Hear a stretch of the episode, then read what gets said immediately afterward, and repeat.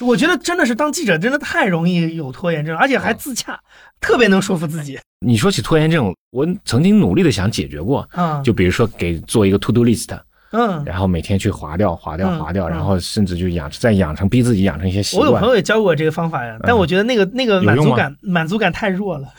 嗯，真是拖延感的满足感更强，是吧？对，就是那个 to do list 划掉，他那个时候会跟我讲说，你划掉，你打个勾，你就觉得特别舒服，对吧？但是我后来发现那个那个一点点太小了，我觉得还是摊着比较好，拖着比较舒服。对，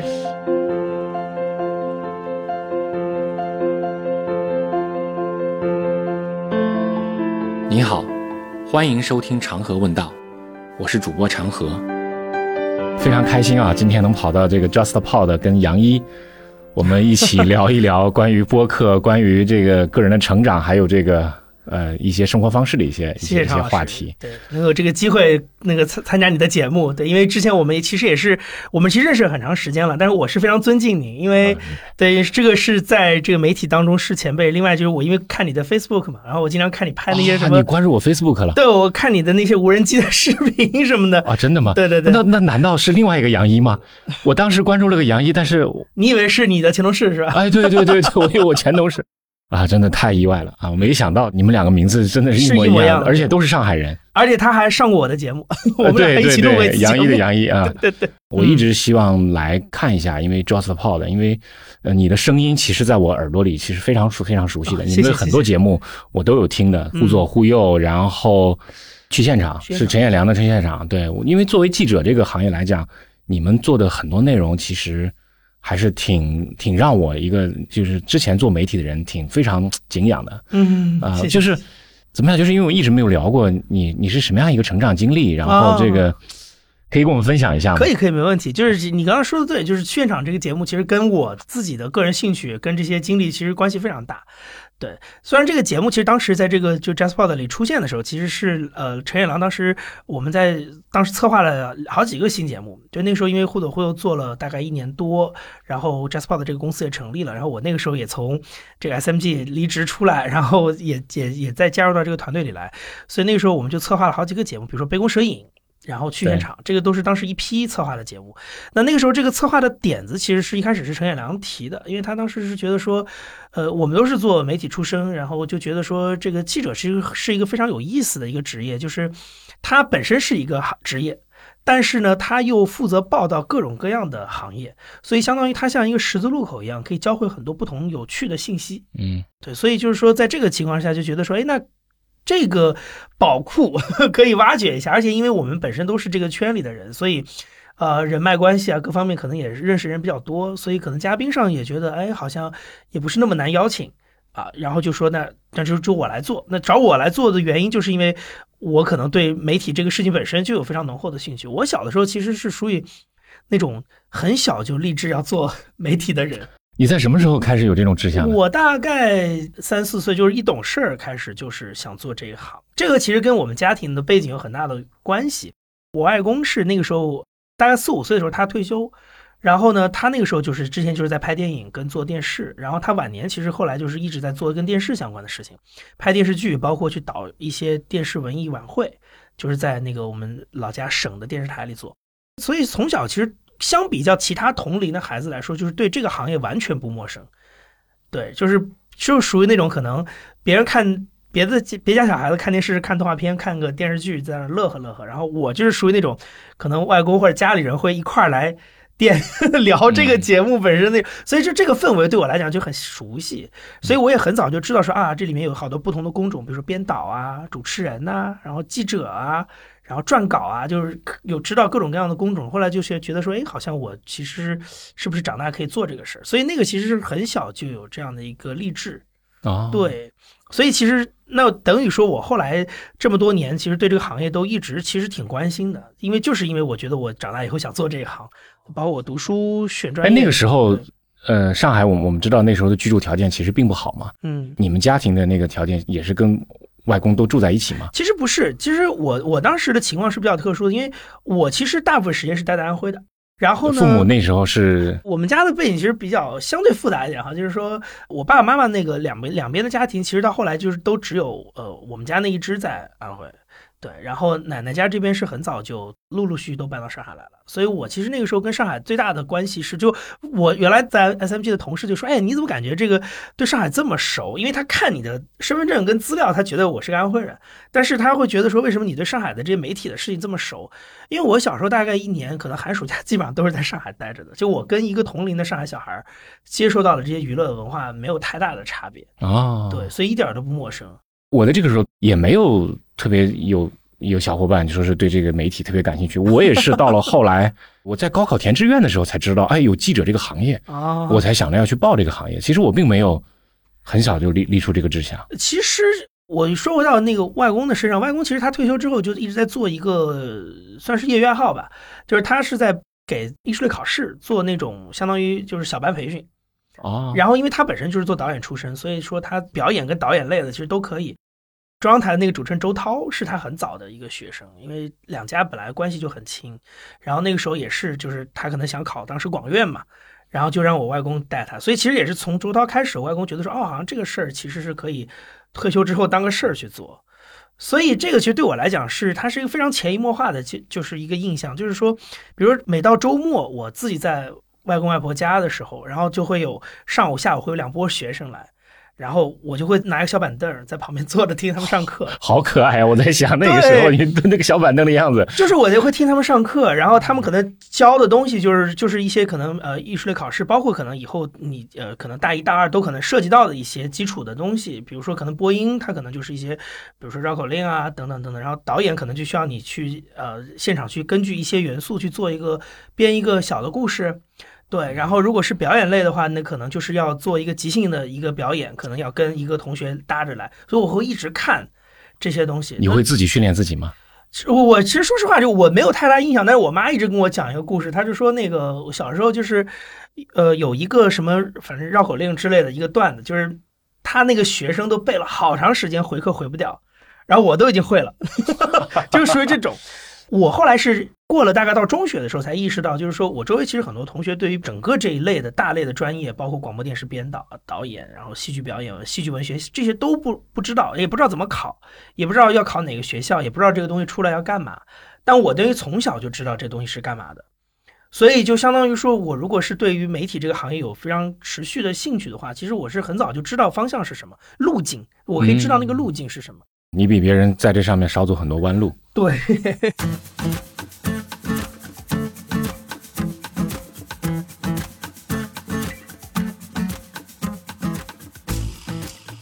所以你那时候你外公，比如说教这些东西，你在学的时候，就你有什么那个时候特别积累到一些什么对你的那种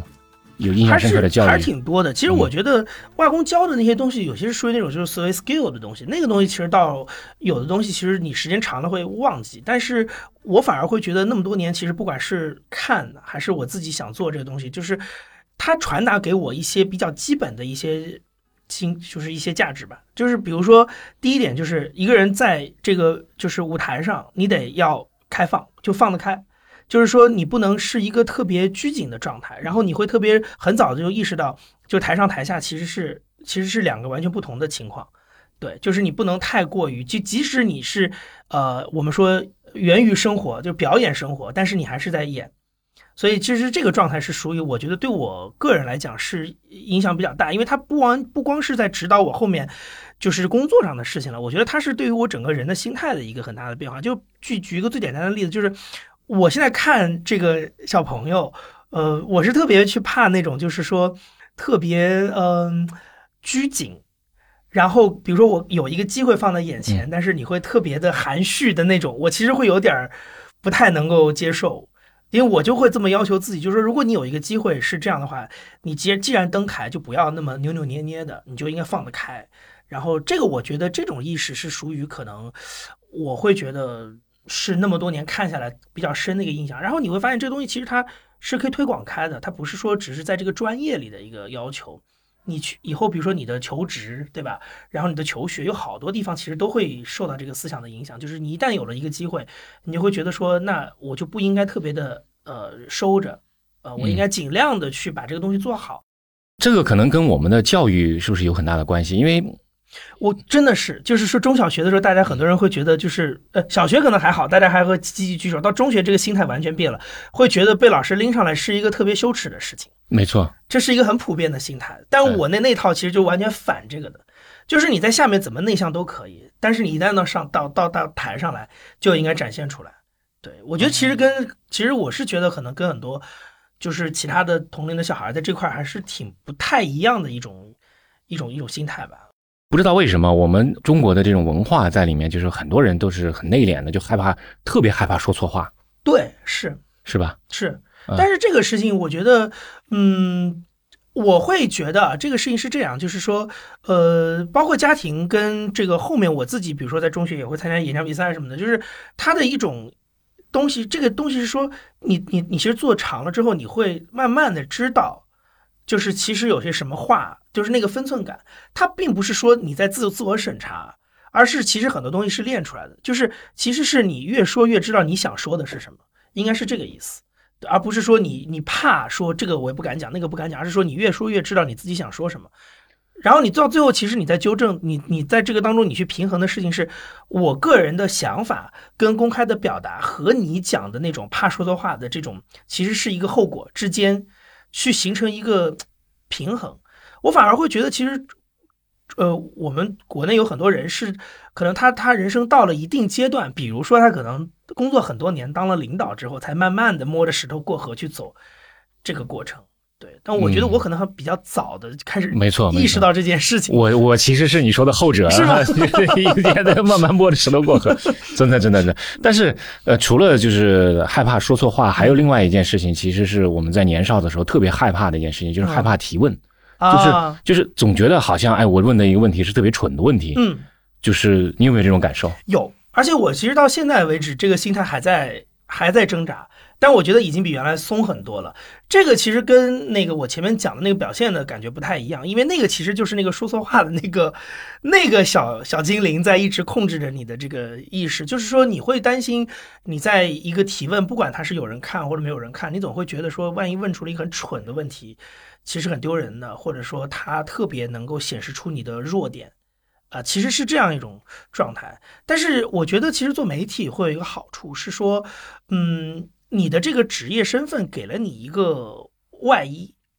就是他让你哪怕问一些蠢问题，其实大家也不会觉得什么。就是说，你被你问的那个人，他是在拿一个职业身份在看待你，而不是在拿你这个人在看待你。所以你就算问出一些其实挺幼稚的问题，但是他会觉得说，哦，那你只是为了工作在问。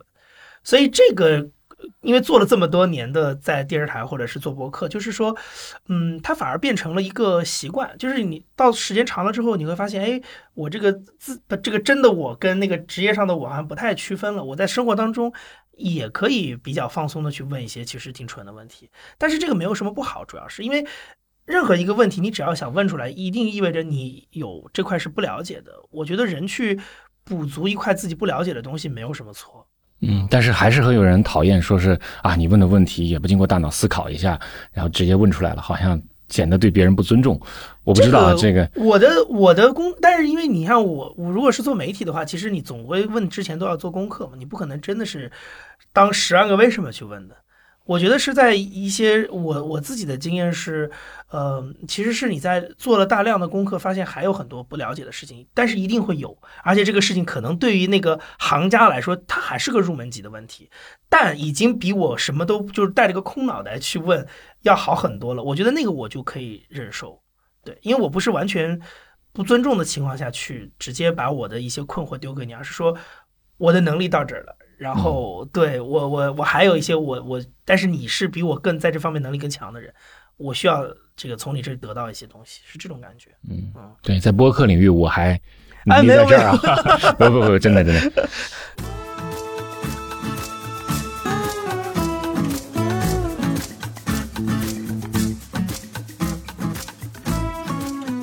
后来，嗯，上大学是读的是什么专业？我其实后来上大学读的就是传播学院里面读播音主持啊，真的，我的专业就是播音主持。那你真的是如鱼得水啊！但是实际上是这样，我我我的学校是华东师范大学，它不是一个传统上的那种艺术院校，所以其实华师大在教这些东西的时候，其实它是一个特别通识类的教法。华师大的传播学院特别有意思，它是从原来的中文系分出来的，所以我们原来大量的课程其实在教文学，在教哲学，然后包括新闻跟传播学。所以其实我反而觉得大学四年，虽然我上的是播音主持这个专业，但是我说实话，我我的那个就是我的声音可能很多听众听起来没有陈远良好听。就我我我不认为我在这个方面的专业是一个特别好的人，但是我反而得到了很多其他的东西。对，就是说，嗯，因为他提供的是一个比较综合性的教育的方式，然后他也特别鼓励你去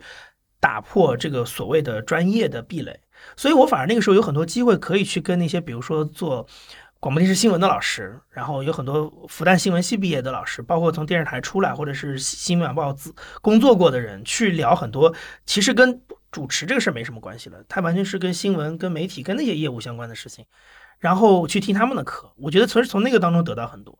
嗯，是的，这个触类旁通，可以学习到很多新的东西。嗯，啊，华师大应该在上海，在全国也是非常好的一个学校。对，啊，那个时候考试也，因为我最近家里面有人在考嘛，啊，所以这个他就在几个学校之间选择，但最后选来选去被另外一个学校录录取走了，就没有去华师大。我当年，我说实话，我还是挺感谢那四年。大学的，因为我觉得我是属于运气比较好。就我当时在华师大的时候，那个时候我们那个学院传播学院还没有从中山北路这个校区搬走，还没有搬到遥远的闵行去，所以基本上是在这个市中心生活了四年。那然后你的整个的这个，不管是你平常的生活的圈子，包括后面实习，其实是非常方便的。然后对我来讲，也是算是能够更比小时候更深一层的去融入上海，因为小时候是还是在家里的那个环境下。对，但是这个是完全是我自己在独立生活了嘛？那但然后你又住在市区里，所以等于我可以更多的去了解说啊，那这个城市生活是什么样子的？然后我怎么样在这个呃城市当中找到一个属于我自己的位置，或者是怎么样？就是那个我其实觉得是一个比较难得的。还有就是我刚才提到，就是说，因为它是个综合性大学，所以它对于它反而对于很多专业上是没有那种特别专业化的角度。但反而它就对我来讲是一个好事儿，因为我从小其实那套东西倒不是说我对于主持这个事情本身感兴趣，我其实是对比较广义的媒体感兴趣。它其实给我一个空间，让我能够接触到比较广泛的，比如说新闻、广播电视编导，甚至编辑出版各种各样的事情。广告，我还记得那时候我们有一个选修课，是一个香港一个香港的一个女生，是在广告公司做了很久的、很资深的一个广告人来给我们上这个广告课。然后你就可以得到很多，其实是那绝对不是一个专业里能得到的事情。就这个，我就觉得是这种综合性大学的好处。但华师大有名的之处，还是在于它在八十年代初是在中国文坛的中文系嘛，出了很多很多有名的人，还有很多事件。对，对我后来有读过一本书，一本小说叫《利瓦河》啊，对对对对，这也是华师大的那个这个所谓母亲河 地标地标的一条。对我家在华师大附近哦啊，就可以其实都可以从窗户都能看过去啊，就在那边。对啊，那个校园是一个我觉得很难得的一个很漂亮的校园。嗯，对，但很很少有机会进去，倒反而很少 啊。对，因为好像我同事里面华师大也有，但不多。嗯嗯嗯嗯，因为确实是，我觉得媒体圈里面，呃，上海的媒体圈里面，其实还是复旦新闻毕业的更多一点。我觉得华师大没有那么多。华师大的这样的一个校园的这种呃文化氛围，有给你带来什么特别大的影响吗？有啊，因为你像，首先是我就说那个我们原来当时那个四年的那个校区中山北路，就是你刚才说的那个荔娃河那个校区。里面大量的古建，就是比较古、比较古老的建筑。你比如，他那个校园本来是那个大夏大学，我记得没记错的话，大夏大学的校园。然后我们那个大门一进去，旁边那个文史楼，那就是一个二三十年代的建筑。然后据说是鲁迅当年 曾经在那个阳台上跟底下的学生讲过话之类的。然后旁边的那个大礼堂也是个老老的老的楼，就是你那个等于就是你一进门就能感受到这个这个这个校园有一些不太一样的东西。然后还有就是说，其实像你刚才说的，就是八十年代，比如说他的中文系、他的哲学系的一些这种呃人呐，跟传统，其实你还是会呃多多少少渗透在嗯这个生活的不同方面。我举个最简单的例子，课我就不说了，我就说那些课外的分享。然后包括当时我们那种十年前还是比较宽松的一个校园讨论的一个氛围，那那个其实就会让你，因为比如说像那时候我在学生会组织活动，我就可完全可以按照自己的想法，比如说我想请一个香港一个很知名的记者来，我我就自己联系，然后去搭上这个关系，我可能跟学院里做一个简单的报备就可以请，因为对他们来讲，这些老师其实对这些人并不陌生，对。然后包括我们那时候想在校园里，比如说请一些像马家辉啊，或者是一些这个梁文道之类的人，也不是不可以，只要你有关系，自己学生你自己有本事，能够让人家愿意接受你的邀请，学校这边其实都可以接受。就是我觉得他那个开放的氛围，其实绝对是传承了，我觉得八十年那一套下来，因为当年的那些学生，可能就是我那个时候的老师或者是领导。对嗯，这是华师大的故事，嗯是非常非常的有趣。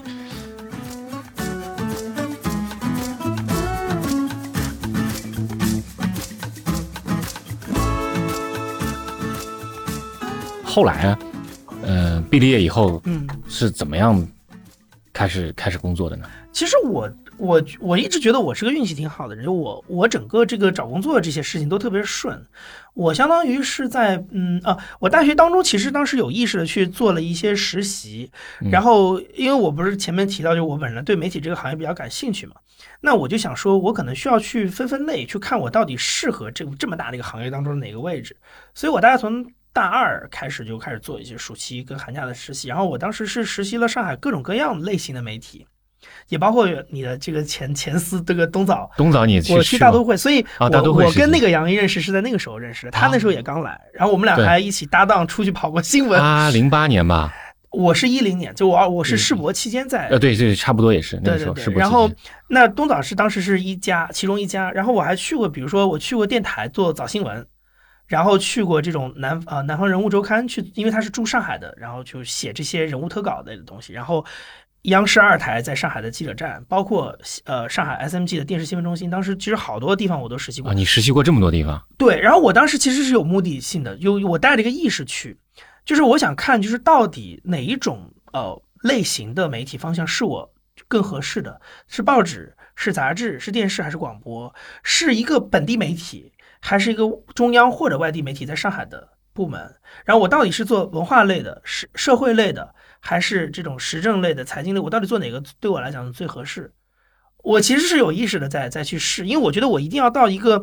就是一线的岗位上去跟去去跟一下这个过程，然后去跟那些带教老师聊一聊，我才能真的知道我大概适合什么。对没错。所以，所以你最后就转了一圈就电视，因为我印象很深啊，就是包括很多在校的学生，嗯呃，他们会牺牲自己实习的这个时间和精力，就去干什么呢？往往就很多就去补考研的课程，啊是还有就是去可能去考更更更多的证。对，然后我们当时同学更多的还有很多去做一些相当于社会实践赚钱也有。当然我那个时候就会对我那个时候其实有有一个想法，就是说，嗯。这个很个人啊，就是说我我不确定是不是说别人听到了这合适，但我当时大学四年的确有一个想法，是我觉得我我这四年只做就是只能在这儿做的事儿，就是我只做只能在校园期间发生的事情。比如说我那时候其实就是两块，一个就是实习，呃，然后另外一块就是那个我做学生会的事情，因为我觉得就是这个经验是属于你可能离开学校之后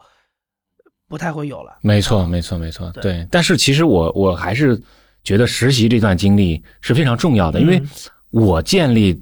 对新闻行业来建立信心或者进入这个领域，就是实习嗯带给我的机会。嗯一次实习啊，我就觉得天呐，打为我打开了一扇窗。嗯是因为原来学的是新闻，但是你并不知道新闻行业怎么运转。对对，那么我通过那次实习，然后一那个暑假嘛，也是住在学生宿舍里面，大家蚊子，我们那地方蚊子特别多，然后印象很深，就是我我印象很深是什么呢？就是我每天从宿舍里去到这个上班室，就是工作一天以后回来，那个人完全超负荷的，嗯大脑就超负荷运转的，然后一天就要人都要崩溃的一样的感觉。但是即使是这种情况，还是建立了我对这个新闻行业的一个信心。嗯所以我进入这个行业以后，我觉得那个实习经历对我影响很大很大。是。我其实也是觉得，就是说，实习其实是帮你所有过去的一些空洞的想法、理想各方面去让它落地，就是你可以真实的见见识到，呃，就是我刚才说的不同类型的人到底在怎么工作，以及最重要的其实是基层的，就是采编人员在怎么工作。他跟因为媒体行业这个您肯定也很熟，就媒体行业其实它也一直在建构一套自己的一套相当于一个荣誉的一套叙事的架构。就是我们有一些啊、理想的这种范式的、一模范的一些这前辈啊，或者怎么怎么样，他会让你产生很多理想。但其实我觉得去跟一线的人接触，其实是帮助我能够了解到，就是大家到底在怎么工作。这个其实是那些呃很有精神价值的故事没有办法赋予你的。或者说一个非常成功的你已经可以写到教材里的人，他所经历的那些经验是好多其实是扎实的努力跟运气结合在起一起的结果。但是我实习看到的那些，是我觉得非常直接跟平实的。就是每天辛，就像你刚才说的，就是每天超负荷的劳动，然后怎么怎么样去一个一线，然后在那等着去等一个呃被访者，或者是说去看一个现场，那甚至可能这个稿子最后也不一定能登出来，但他仍然会花好几个小时去一个现场看一下这个事情。我觉得那种那种状态，其实让我对于这个行业有更深层次的理解，也更让我知道说我以后要做什么。那你经历过这一圈过来以后，你自己怎么去选择最后要去电视台？是觉得自己更擅长，还是有其他什么因素考虑？我觉得其实相比较几个媒介来说，其实电视原来就是我自己更想做的，对。然后那那个时候也是，但是就是还是那个问题，就是你不去实习，你不知道它里面，你你你呃，就是不只说你适不适合了，因为。电视其实那个时候也被包，那个时候流量入口嘛，对吧？也是被包裹了，赋予了很多。其实我觉得超出它这个之外的一些光光环在那个地方，然后让你觉得遥不可及。所以那个时候我觉得有有有一个机会是说，一个是一方面就是实习，另外一方面我觉得进去之后你就相当于也帮你去魅啊，你你就能看得到说，哦，他这里的这些一线员工到底在干嘛？他们的这个生产流程到底是什么样的？跟你原来在书中读到的那些是不是一样？那我后来其实也就是这一轮做下来之后，我会发现，人是有强强项跟弱项的。比如说我那个时候觉得我的很大的弱项就是我的写作功底没有那么好，就是我如果光靠单纯是通过文字方向去表达的话，我觉得我很难展现出我自己的能力。但是电视相对来讲它比较复合，而且我在其中甚至因为工作时间久了之后，我我其实更多的可以找到一个我自己我认为我更擅长的事情，就比如说我可以做一些策划。包括一些新节目啊什么的这些东西，包括像那个时候在新闻呃新闻部里面会做一些这种，呃大事情的，就是一些大的这种特别的一些东西，就特别报道的一些东西。那个东西是我认为我可以把我过去很多年的积累用上的，因为我可以看很多，比如说国外的怎么做啊，就是我可以把这些东西带进来。但是，呃，你让我单纯的只是仅仅靠这个手笔笔头功夫，我觉得我可能做不到更好。所以那个时候我就会觉得说啊，那电视看上去可以给我提供这个空间。我最后也就选择电视了，对啊，就还是平衡了一下。对，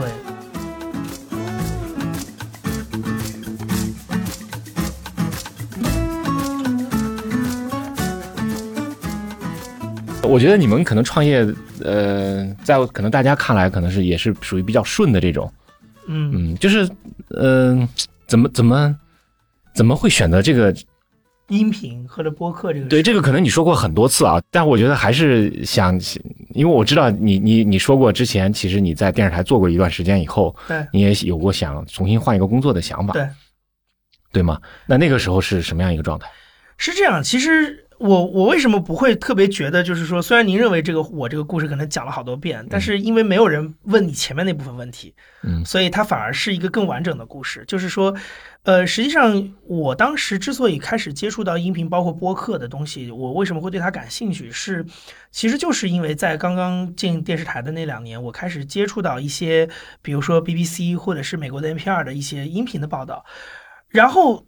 我会突然意识到一件事儿，就是，哎，我以前只以为电视能做这件事儿。你看，这个跟我们前面聊的，就是我做过广播电视、报纸、杂志，但我最后选择了电视。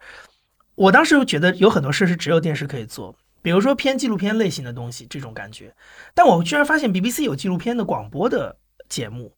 然后像我在第一财经做这个，也一开始进去也是做中国宏观经济，其实是很枯燥的一个条线，就是你每天面对大量的经济数据，然后跟一些专家的评论分析。但我会发现，NPR 的驻上海的记者，他办公室其实就在 SMG 旁边的一个写字楼里，就我们离得很近，但是你会发现他做出来的报道，他关注的是中国普通人的故事以及。同样，我们在做一个，比如说中国进行转型，可能从原来的出口导向转向内需消费为导向，我就是拿一堆数据跟评论在怼这个观点，但他是拿一个具体的人的故事在讲这种变化。他说一个宝钢的工人，呃，然后从原来的这种全职的一个钢铁工人，变成是他可能一三五在工厂里做工，二四六送外卖。你这种是一个非常细微观的一个事情，但是它其实特别好的说明了这种转型期的变化。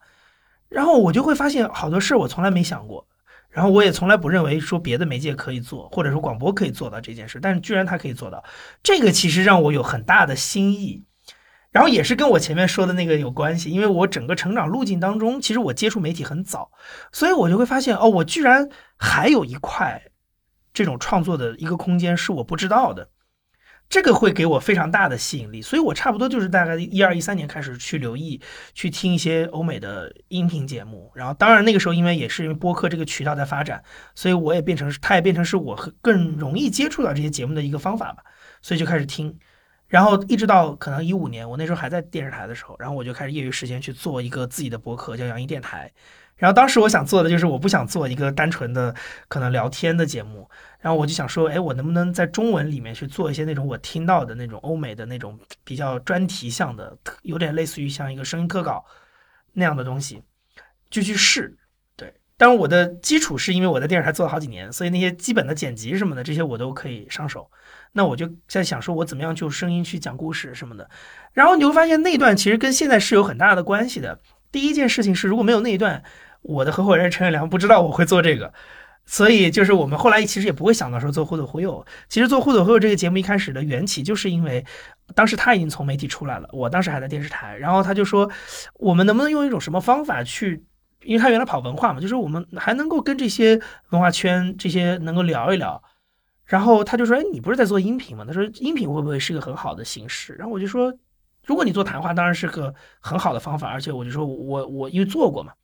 那那就可以直接上手来做，所以才有了互走会有这个节目，所以才有后面的事情。这是这这是一方面，然后另外一方面，其实我现在做带，比如说带团队什么的，我就会发现说，其实当年我在那种兼职的状态下，其实做了很多其实没有成功的事情，今天都变成了经验啊啊！对，比如说我有我可以举一个例子，比如说当年那个我前两天还在跟我们那个制作人分享这个事儿，就是我当年特别喜欢看一个 NHK 的节目叫《计时七十二小时》。嗯，对，这个节目做的非常好。是，所以那个时候我想说，那我要不要用音频也来做一下？然后我当时真的去联系了，我就联系了那个时候还没有关门的季风书院，我就在季风书店里面待了两天，然后就去跟那种买书的人去聊，然后就说为什么在这样一个电子书畅风行，大家都去看公众号的时代，然后你还要在这边买一个实体书什么的？但后来那期节目其实我没有做成。然后我现在回过头来，我就可以去反思这个事情，就是他给我一个很大的经验，就是说音频跟视频有一些相通之处，但是并不是全然相通的。我那个时候其实我的全职工作是电视台，然后我看的是一个电视的纪实类的节目，所以音频对我来讲，那个时候我对它并没有那么熟悉，所以我其实带着一个做视频的想法在做一个音频节目，这件事就做不通，做不通，做不通，为什么？因为。我用计时七十二小时的，那我就说一些细的，比如说我用计时七十二小时的方法，你会发现，他的那个片子当中其实不太会对一个个体的故事挖掘的特别深，他其实是个比较浮光掠影的，他希望通过很多的散点去展示一个面的事情。那个东西在电视上呈现非常方便，因为视频的语言就是你刚才说信息带宽很宽，你有大量的信息元素可以去帮助这个观众去辅助他了解这个人。你你了解这个人的方式可以是直接看他的穿着打扮、年龄。对吧？然后你可能从他嘴里听到的只是他对于一些事情的看法跟想法，这个事情就完成了。然后它可以记录可能十几个这样的想法，去形成一个你对于某一些，比如说日本当代一些重要议题的一些关照，比如说老龄化或者怎样怎样怎样，你会想到那个方向。但对音频来讲，它就是带宽很窄的一个东西，它没有那么多辅助信息，所以很多时候我就会后来听到听片听多了之后，发现其实美国有人做过这个事儿，就是在一个餐厅里待二十四小时，但你会发现他做音频跟 NHK 完全不一样，他会强调去挖一一个人具体的故事，他会花更长的时间去展示一个更完整的事情，然后去展示一个更详细的这个人的状态，啊，然后而不是仅仅是这个引用了两句他的一些观点就结束了，那听出来的感受就完全不同。所以，并不是说这个事儿不能做，对，而是这个表现方式没错。就是我那时候的思维其实还是个电视思维，还是停留在一个电视思维在做音频，它就最后其实是不太能做出来你想要的东西的。但是有音频的方法，那就是基于我得去多听才能知道。对，嗯，就是也是一个不错的尝试啊。是是，但是好就好在就是那个事情是发生在我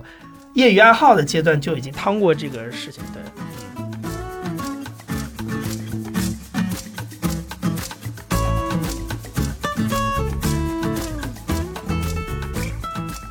那后来，呃，我知道你也对短视频感兴趣过，有，你也有想过去做短视频，有。那最后是怎么样一个平衡的选择过程？其实当时我我当时去短做短视频的时候，是因为那个时候短视频，嗯，开始变成一个，就是说它有点像是我当时的理理解是它有点类似于像一个电视台的平移。其实跟您刚才提到的，就是那种所谓传统媒体的那种下滑，跟新渠道的这个是有点相关性的。就是我会认为我原来的电视台的很多技能是可以直接在一个互联网的平台上直接用，而与此同时，传统的机构转型又特别慢。对，没错，所以我当时就会觉得说，那也许那个可以提供一些机会，就是我可以带一些现成的经验，去到一个完全基于线上的平台里去用。哦，所以有这个因素，所以你才想当时也想选择短视频。对对啊，但是还是其实是想在想在视听这条路上啊，对对往下走，对对对是。对，但在这个时候，就是正好是这是哪一年？一五年、一六年。我自己做，其实我当时去短视频平台面试的时候，我那时候自己的博客已经在做了，已经在做了，已经在做了，忽左忽右，不是那个杨一电台最早，杨一电台对那个时候在做了，对对，但是你真正开始选择走这条路，应该是从忽左忽右，忽左忽右就是一八年嘛，一八年年初的时候，对，嗯，你刚才说啊，就是说把传统的技能直接平移到互联网上，嗯，我觉得其实跟你做那个音频那个节目是一样的问题，嗯。其实这条路也是方法，可能有有点走不通。我我自己的感受就是这样的。是是哦，我我其实是这个当这个其实有一个是我自己做那个圈场节目，有一次采访一个嘉宾得到的一个体验，就是说，嗯，那个嘉宾本身现在也在做一个，就是相当于融媒体，就是他原来是做了很多年的传统媒体，然后现在他去做那个传统媒体的新媒体。那他因为跟我有很多兴趣兴趣点是比较接近的，比如说我们都很喜欢看这种 BBC 的。不管是纪录片还是新闻直播，那我其实当时就有跟他交流一个事儿，就是说，因为原来我们从做电视台的角度来看，比如说像 BBC 这样的机构，他做一些新闻大事件的直播，其实我认为你做到的是登峰造极的地步了，就是你很难做的比他更好，他特别完善，然后他能把一个突发的事情做的都像就按部就班，然后做的都都能做的特别顶级。但是其实我后来，我我那个朋友其实后来有跟我讲过一件事情，他也是个也是个很资深的前辈，他就说。嗯，我现在如果做新媒体，我就不会这么看这个事儿，因为他在传统电视那个渠道上，把这个所有的这个艺术拉到最高，但是我们现在是在用一个一套新的东西，就是完全新的渠道，面对新的受众，然后才是一种新的屏幕，甚至互动的方法都发生了变化，因为原来电视机是没有互动的，你可以认为，没错，它就是单向输出，现在我们是有互动的，在这样的一个情况之下。其实它那个东西做得好，是客观上是好，很肯定。但它是不是能够平移过来呢？它平移过来的效果是不是还像你原来在电视台看到的那种，让你震撼的程度？其实未必。所以他会觉得你到这儿其实是要借鉴一些他原来好的东西。他好的东西是什么？比如说，他对于大量的一些呃新闻，其实是有更好的前期筹备跟预演。他不是说发生一个事儿，完全大脑一片空白的去做。而是我前面有很多的一些预演性的东西，比如说一些名人的故去，这些东西我会提前做好准备。然后一些我认为它一定会发生的重大事件，我也会提前做好准备。那套东西是我们在做融媒体的时候，他认为是可以借鉴过来的。但是，是不是那套天衣无缝的零 bug 的表达方式也要学呢？他认为未必，因为那个东西就是基于我说你听，它才成立。但现在大家是有弹幕、有互动、有评论。那么大家是在平等的情况之下，那套东西其实有点居高临下，它其实语态上各方面都不太对了。嗯，所以你已经意识到这个问题了，就是这是你从他那里学到的。就是录区员场的时候意识到这是，所以我会我我说这个的意思意思是就是说，接着您刚才那个问题，就是我其实也在重新去审视我原来的，比如说这么长时间做电视的一些想法，还是不太一样。最近我有看你一些你们的之前的文章，那你们。提出一个观点，叫做呃，叫做单向单单向传播，嗯，就是这个单向传播还是传统媒体的那样一个中心化的一个传播媒介吧？是。那那么电台，其实你们当时在选择的时候也是这样的一个理由，你现在怎么看？是这样，我觉得播客到现在为止，其实它是一个它的它整个的这个，就是说应该这么说，它的发展阶段其实跟视频非常不一样。就中国的视频这个行业的发展，其实虽然大家现在有很多的这种觉得，哎，什么新媒体、旧媒体什么的，但是您做视觉做了这么长时间，你是知道的，就是说，我们拍我们比如说摄影这件事儿，它可能是个几百年传承下来的一套经验跟审美，这个东西并不会因为说它印在杂志上跟印在公众号里就有什么区别。那个审美那些东西都还在。我觉得视频工业在中国是属于类似于这样的状态，就是它基本上从九十年代开始，在传统电视台里，这套东西其实一直存在的。所以你会发现，为什么我刚才像提到李伦这样的人物，原来一个央视的人，现在跑到腾讯，其实反而是让他没有那么多束缚，可以更自如的去发挥他的一些经验跟想法。那但是这套脉络其实没有断过，但音频不太一样。中国传统的广播实际上它更多的是基于直播流的一套东西，它不像电视或者卫视平台，很早的时候就是直播跟录播是并行的，然后录播这里里有一一套非常完善的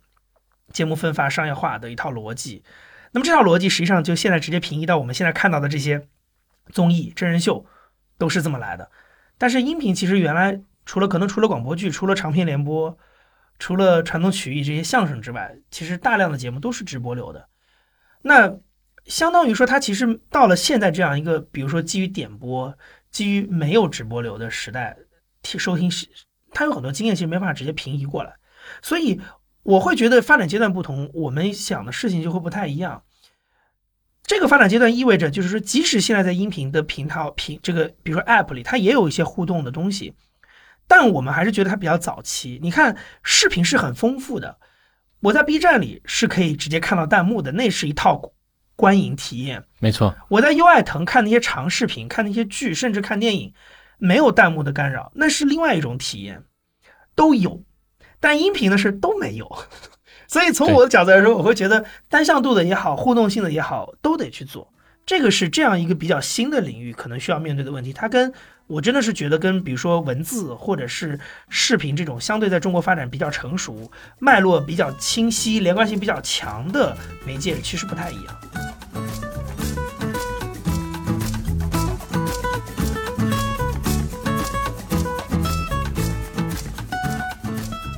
你跟陈彦良，你们是这个合伙人是怎么搭上的？你这个有有什么？我们俩其实已经认识时间挺久的了。我那时候在做第一，我那时候在第一财经的时候，然后他那个时候在界面新闻嘛。我们俩当时就是因为一些采访别的关系就已经认识了。你是从电视台那时候已经跳到第一财经啊？不，那时候我在第一财经就是在电视啊，对第一财经的电视电视啊，那就是它相当于就就是上海电视台财经频道嘛，你可以这么啊，明白明白。然后我当时跟他认识，其实是一个特别有意思的故事，就是呃那个时候我。看界面的新闻，因为那时候界面大概是一四年上线嘛，然后我忽然发现里面有一个记者，他会在底下留自己的个人微信号，然后我本身是做媒体的，就对我来讲，就是加个人其实不是一个特别有障碍的事情。然后我想说，诶，这个人还挺特别的，就是怎么会有一个同行把自己的私人号放在这个底下？然后我就去加了他，然后他当然人也很好，我们就通过了，然后就聊了一下。当然后来事隔多年，然后他跟我讲说，其实他们当时是那个部门当时有要求。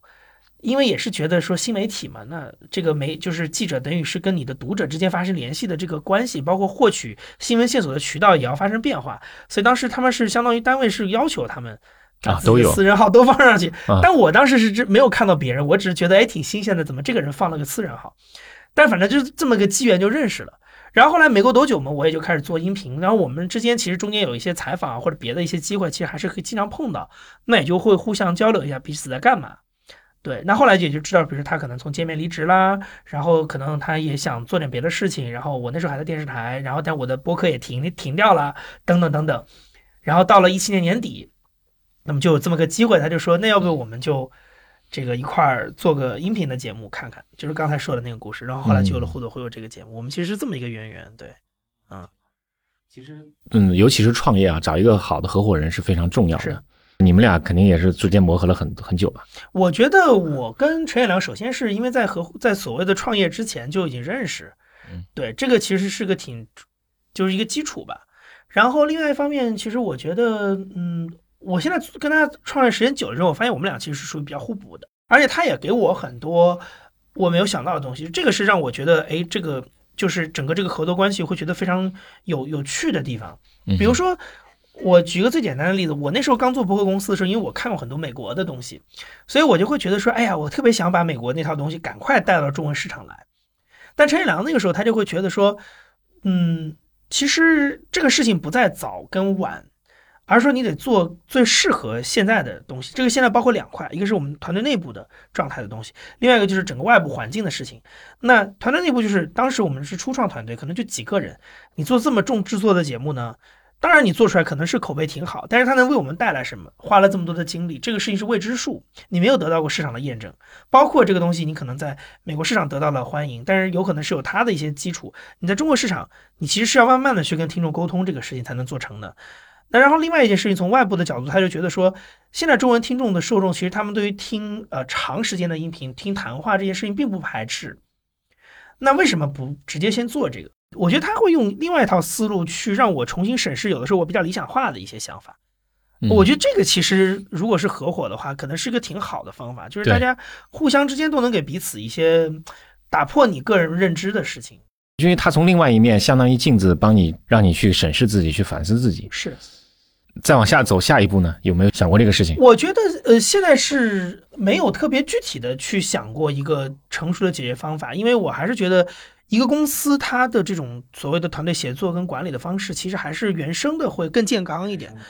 就是说你自己基于一个比如说目标，然后根据经验所摸索出来的一套合作方式，我认为那个肯定是胜过你学任何现有的东西。但是当然就是说，因为我们是做内容嘛，所以我跟陈彦良、王老池，我们几个创始团队都是从传统媒体里出来的。那传统媒体里面有一些，说实话，就是经过了千锤百炼的一些协同方式。就类似选题会这种东西，周会这些东西，其实我们当时开的时候你会觉得很无聊，但是呢，你回过头来会认为说，它就是一个经过了很多年、好几代新闻人磨合之后，它就是一个最有效的群策群力的协同工作的方法，而且它也不占据你更多的时间，一周一次，类似于这种，我觉得也也许到某一个时刻，这种方式会引进来，对，嗯。那 JustPod 已经开始举办了一个每年的年会啊，就是这个是 Podfest China，对，Podfest China 啊，这个创意也很好啊，这个之前有很多。我知道这个 YouTube 有过这样的一个网红的这么一个聚会，嗯，这个 Podfest China 你能介绍介绍情况？是最早其实 Podfest China 是一九年年初的时候做的一个活动，当时其实它就是一些在上海的，包括中国人跟外国人在内，就是大家对播客感兴趣的人的一个一个聚会。我们当时就在一个 WeWork 里面做的这样的一个可能一百多个人的聚会，但是后来我们会发现，那个时候一九年年初嘛，就紧接着那一年就开始发现，哎，这个行业开始发生很多快速的变化。啊，就是类似于像比如说我们这种公司化运营的团队越来越多啊之类的，那我们就赶紧在年底又办了一届，啊，那个时候就开始有将近小两百人来参与这样的一个活动了。然后就是呃，我们也更多的去，比如说我们请了 This m a r k Life 的制作人在上海来做一些这种业务上的分享，然后也会请一些可能今年刚刚建立团队的一些代表新的趋势的一些人来分享他们的经验。那么去年这个可能很多人是因为去年知道这个活动。我们当时跟小宇宙一起来合办，请到了梁文道，请到了姜思达等等等等。然后同时我们也有一个，就是相当于是一个行业内的专场的一个峰会，也仍然是业内的人在讨论一些。我们也请到一些平台的人来一起讨论播客未来的发展，或者大家在做什么什么的。我会其实挺珍惜每年在秋天有这么样一个大家都聚在上海的机会，因为大家都在做播客，平常可能微信啊、朋友圈也会点点赞，也会聊聊天，但是这种线下的交流。是很难得的，对一个行业来讲，能够有一个契机把大家都聚在一块儿聊两句，喝杯咖啡，对吧？甚至吃个饭，我觉得这个是一个非常难得的机会，然后也可以加深彼此之间的交流。另外，其实像去年我们做那个 Podcast 的时候，也会特别感觉到，就是听众也特别希望借着这个机会跟自己喜欢的主播，他不是粉丝见面会那种类型的交流，而是我们是像朋友一样的交流。我会觉得，其实这个个过程是我们在做整个 Podcast 的过程当中，会觉得。我们特别想抓住的这个东西，它其实是整个这个行业向外部去展示自己的一个状态现状的一种另外一种方法。我们平常是通过节目跟别人接触嘛，这样的一个活动，其实你对商业变现的这部分能起到的作用也是会非常有好处。是是是，因为它很具象化的展示了你的，展示了这个群体，对，展示了这样的一个更有潜力的一个叫什么荒地 要耕耘的荒地。那么今年怎么样呢？还有打算吗？今年有，今年有，今年肯定秋季还会在上海。大概在什么时候？呃，现在应该应该估计还是在十月中下旬吧。嗯呃，在筹备了吗？在开始做当中。所以其实我觉得，如果大家有戏，我其实也可以借由你这个节目。没错。对对对对对，因为我每年肯定都会办，所以我觉得就是说，那个我特别希望同行们，包括听众感兴趣的话，可以关注，然后我也非常希望能够在这个活动上见到更多的，包括像常老师您这样，就是今年、去年刚开始做的这些新的博主们，我其实特别希望有一个，因为我们这个这个这个线下的这个场地，这个活动每年都在，这个空间每年都在，但我们希望是越来越多的人能够来知道说啊，这个是一个好像播客自己的一个家一样的感觉，对。嗯，希望到时候能能能参加，因为最近这段时间还是有很多事情。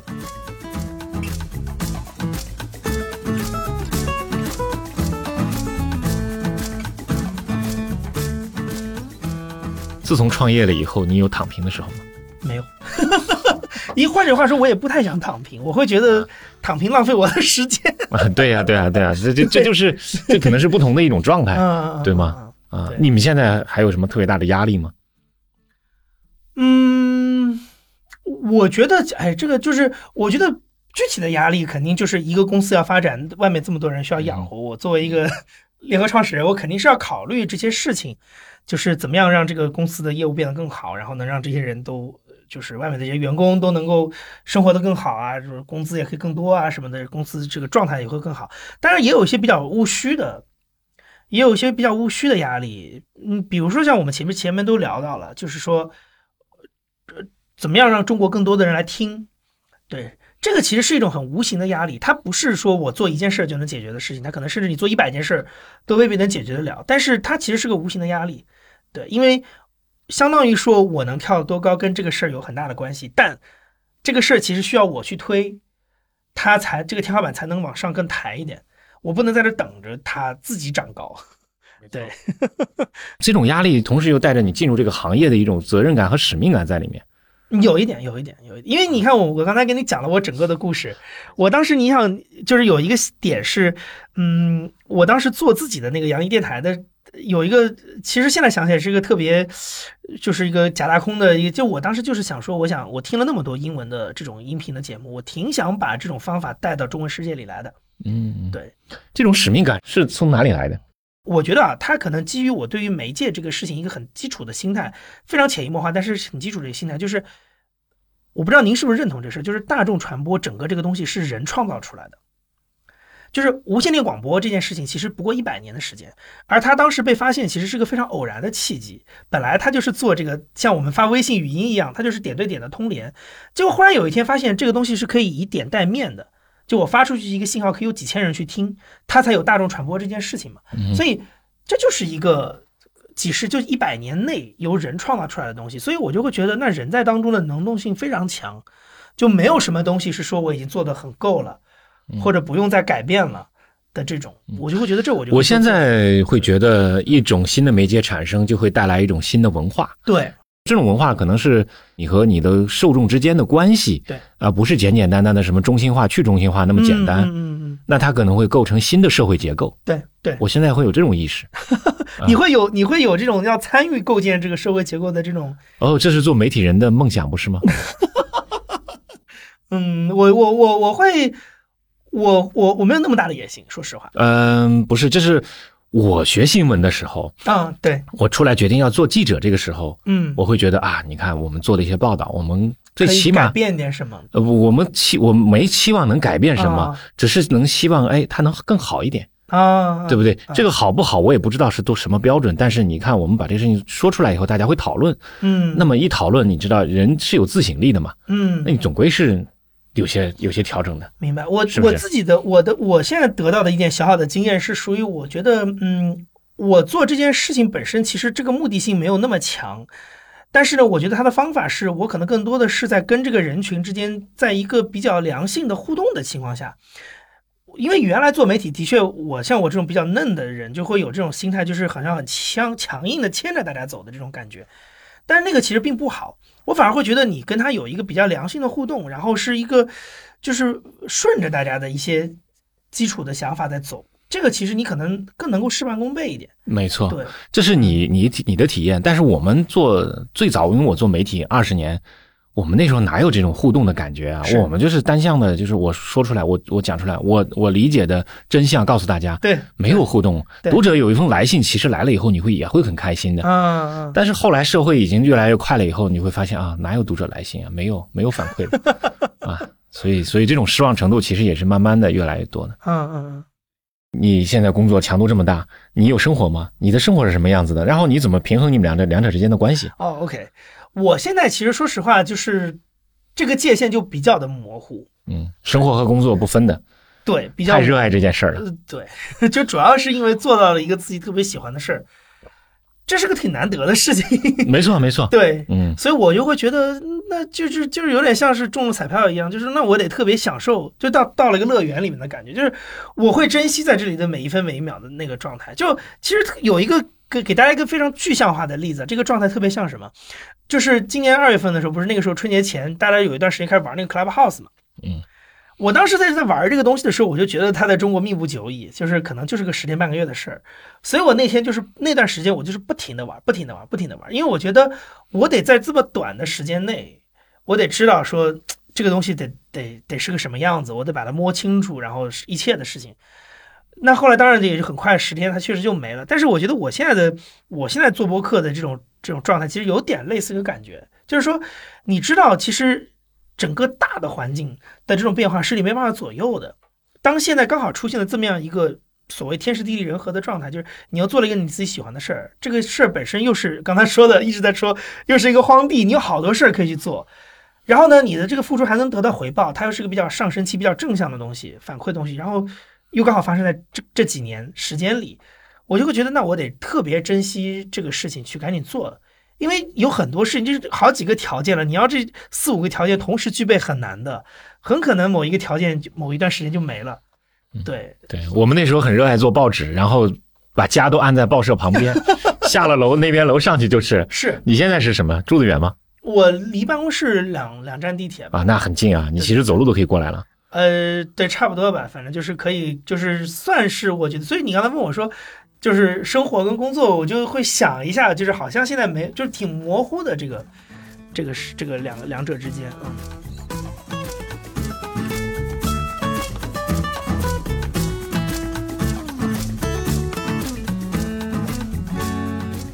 你有刻意的想让自己培养出来一些什么习惯吗？呃。还好像还真没有。如果我有什么特别想培养的习惯，其实我其实挺想，我其实挺想改掉拖延症的。拖延症，你也有拖延症？有有有，人都会有拖延。为什么？我觉得你的你的是怎么来的？这就是从小都是一直都是这样，就是很多时候你就会觉得说到最后一刻，就是拖到最后一刻这种。但我会觉得现在就因为我在创业，所以它其实有一种无形的力量在推着你改变这个事情，因为你有别的人需要去为他负责。嗯，这个跟你原来，尤其是我觉得做媒体，其实是其实你有拖延症，说实话是很容易自洽的。虽然你的编辑也有压力，所以你制片人也有压力，但是你到最后你就会觉得，哎呀，其实这就是我自己写的东西嘛，就我在做一个东西，对吧？你们都别拦着我，就是这种。但是呢，其实你当你进入到一个我创业的阶段，你有一个体系了之后，你就会发现，其实你改变一点这种你的惰性稍微减一点，其实会给别人带来很多方便。那就会，我就会觉得，OK，那我既然是这个团队里面的一个所谓就是负责人之一吧，那我觉得我应该多做一点这种方向的事情。没错，做了领导以后，可能拖延症会好一点。对，这完全是外界逼出来的。你必须得想象一下哦，如果你不去解决这个问题，对，后面整个流程环节，对，就是这个问题，太大的影响了。所以，如果是个体的话，真的是拖延症。是。我觉得真的是当记者真的太容易有拖延症，而且还自洽，特别能说服自己。你说起拖延症，我曾经努力的想解决过，啊，就比如说给做一个 to do list，嗯，然后每天去划掉、划掉、划掉，然后甚至就养再养成逼自己养成一些习惯。我有朋友也教过我这个方法呀，但我觉得那个那个满足感满足感太弱了，真是拖延感的满足感更强是吧？对，就是那个 to do list 划掉，他那个时候会跟我讲说你划掉，你打个勾，你就觉得特别舒服，对吧？但是我后来发现那个。那个一点点太小了，我觉得还是摊着比较好，拖着比较舒服。对，好，没想到，没想到这个，因为我在想，大家创业状态可能这种情况都会尽可能的避免。我觉得现在就是等于我的团队在帮我避免这个事，他们在推着我。所以其实是不是就是说你们没有 base 在家里面办公，而是集中在一起？有关有这个也有这个因素，我觉得这个其实跟你前面那个大问题有关系。就我觉得工作跟生活其实分的最开的方法就是空间的划分。空间划分，嗯，就我觉得我其实没有特别希望我的员工是一个生活跟工作结得很紧的，尤其是对于创作团队来讲，他需要去感受生活，这点非常重要。就是你不能埋在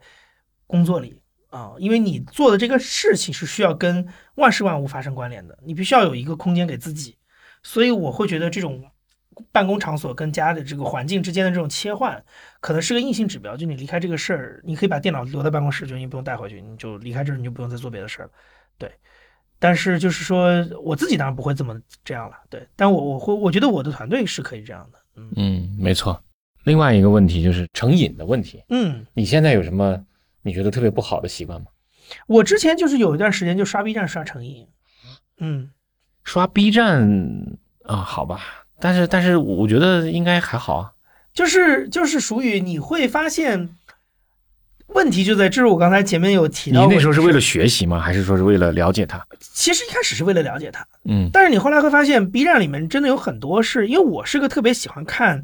呃，比如说啊，就是我我其实对很多我小时候看过的节目，我的印象是很深的，但我其实没有那么多的功夫去搜集这些东西。然后你到 B 站之后，发现其实有很多别的人在传这些老老片子或者老节目什么乱七八糟的事情，你就会看上瘾。你会哎发现哇，有这么多人在传这个事情，而且比 YouTube 要多很多，因为 YouTube 的中文资源是很少的，因为比 YouTube 要多非常非常多。然后你就会觉得特别，就是你会一直看，一直看，一直看。但是呢，它就特别像什么呢？就是我我后来想了一下，就很像我大学期间有一段时间特别想买书是一样的。就是当你发现某一类你特别喜欢看的书，差不多你都买了以后，你就会缓下来。就那个时候你会发现，就是哎，我觉得其实差不多也都看的。想到那些童年回忆，啥啥也都也都已经回来了，然后就觉得说，那这个东西的意义是什么？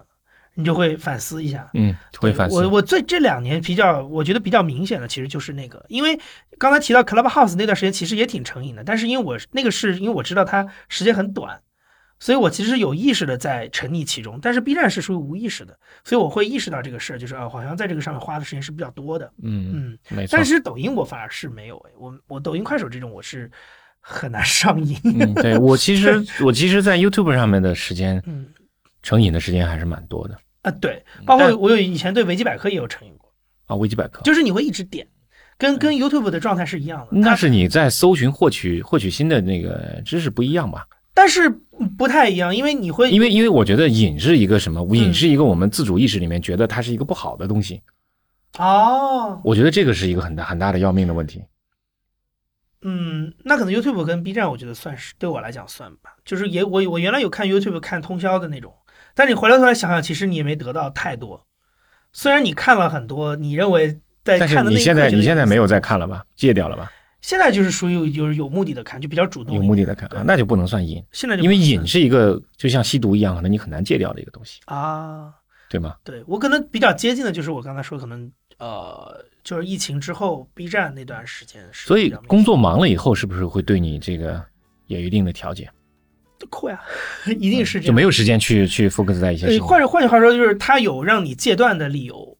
嗯嗯，就是马上你就有事儿，就就必须得停掉了。没错，没错。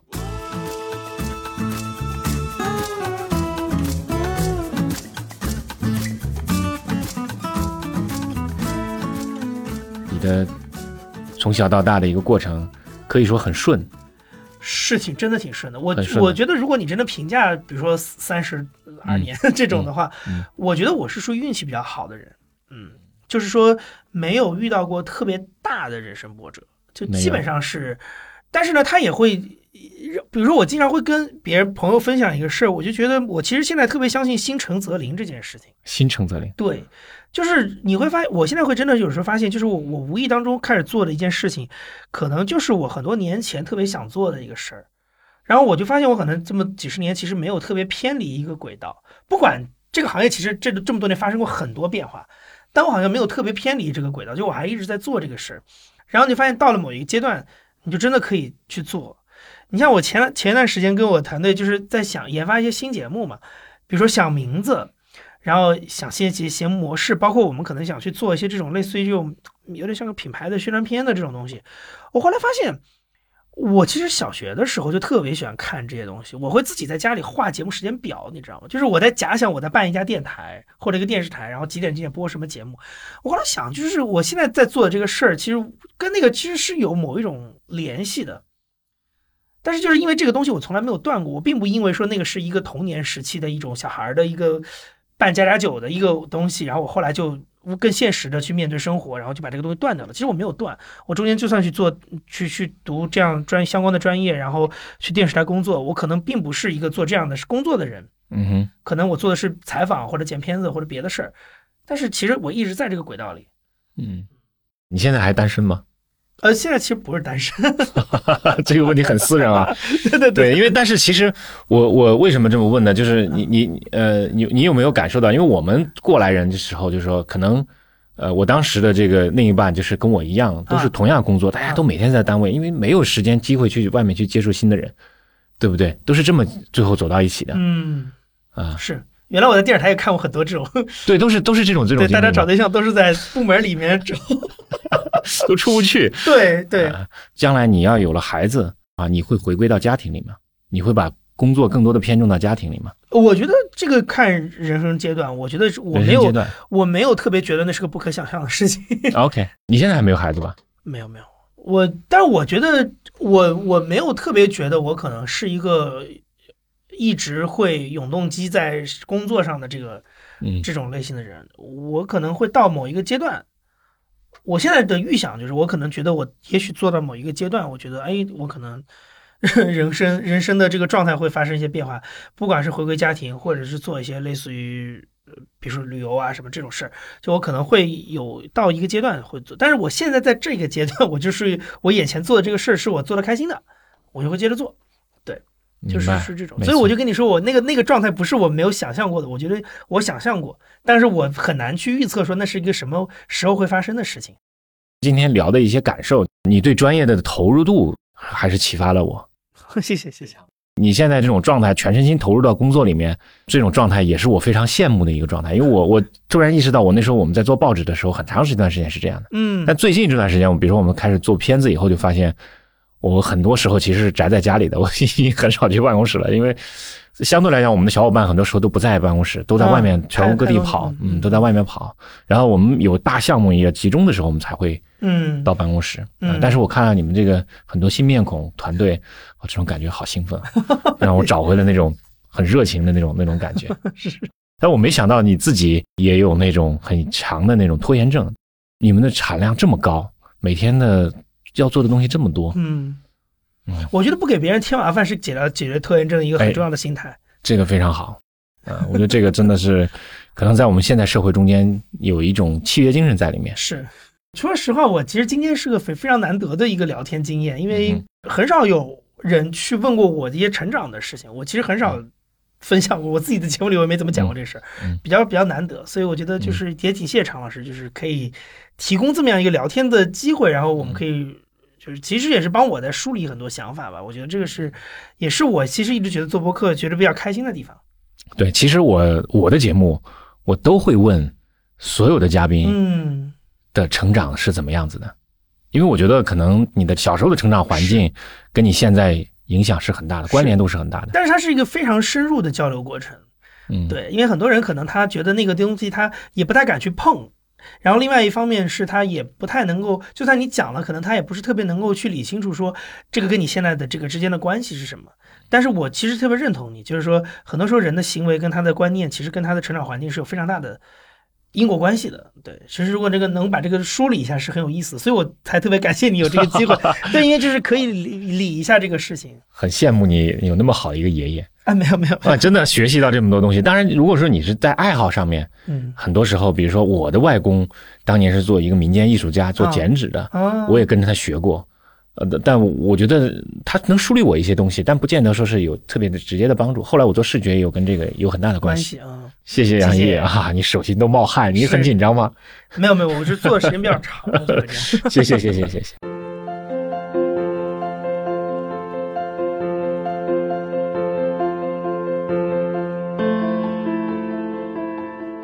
你现在收听的是《长河问道》，这是一档学习和探索型的节目，由麋鹿学研社和篝火故事联合制作，我们关注技术驱动下的社会更新，我们寻找那些能够快速自我迭代的实践者，我们发现那些能够给人们的生活带来改变的创造者。和他们一起去学习、实践和分享，一起去探索社会更新之道。长河问道会通过音频、视频、直播、系列课程、线下活动以及更多的互联网创新方式。与你，与更多的人们分享我们的思考和实践。谢谢你的参与我们下期再见。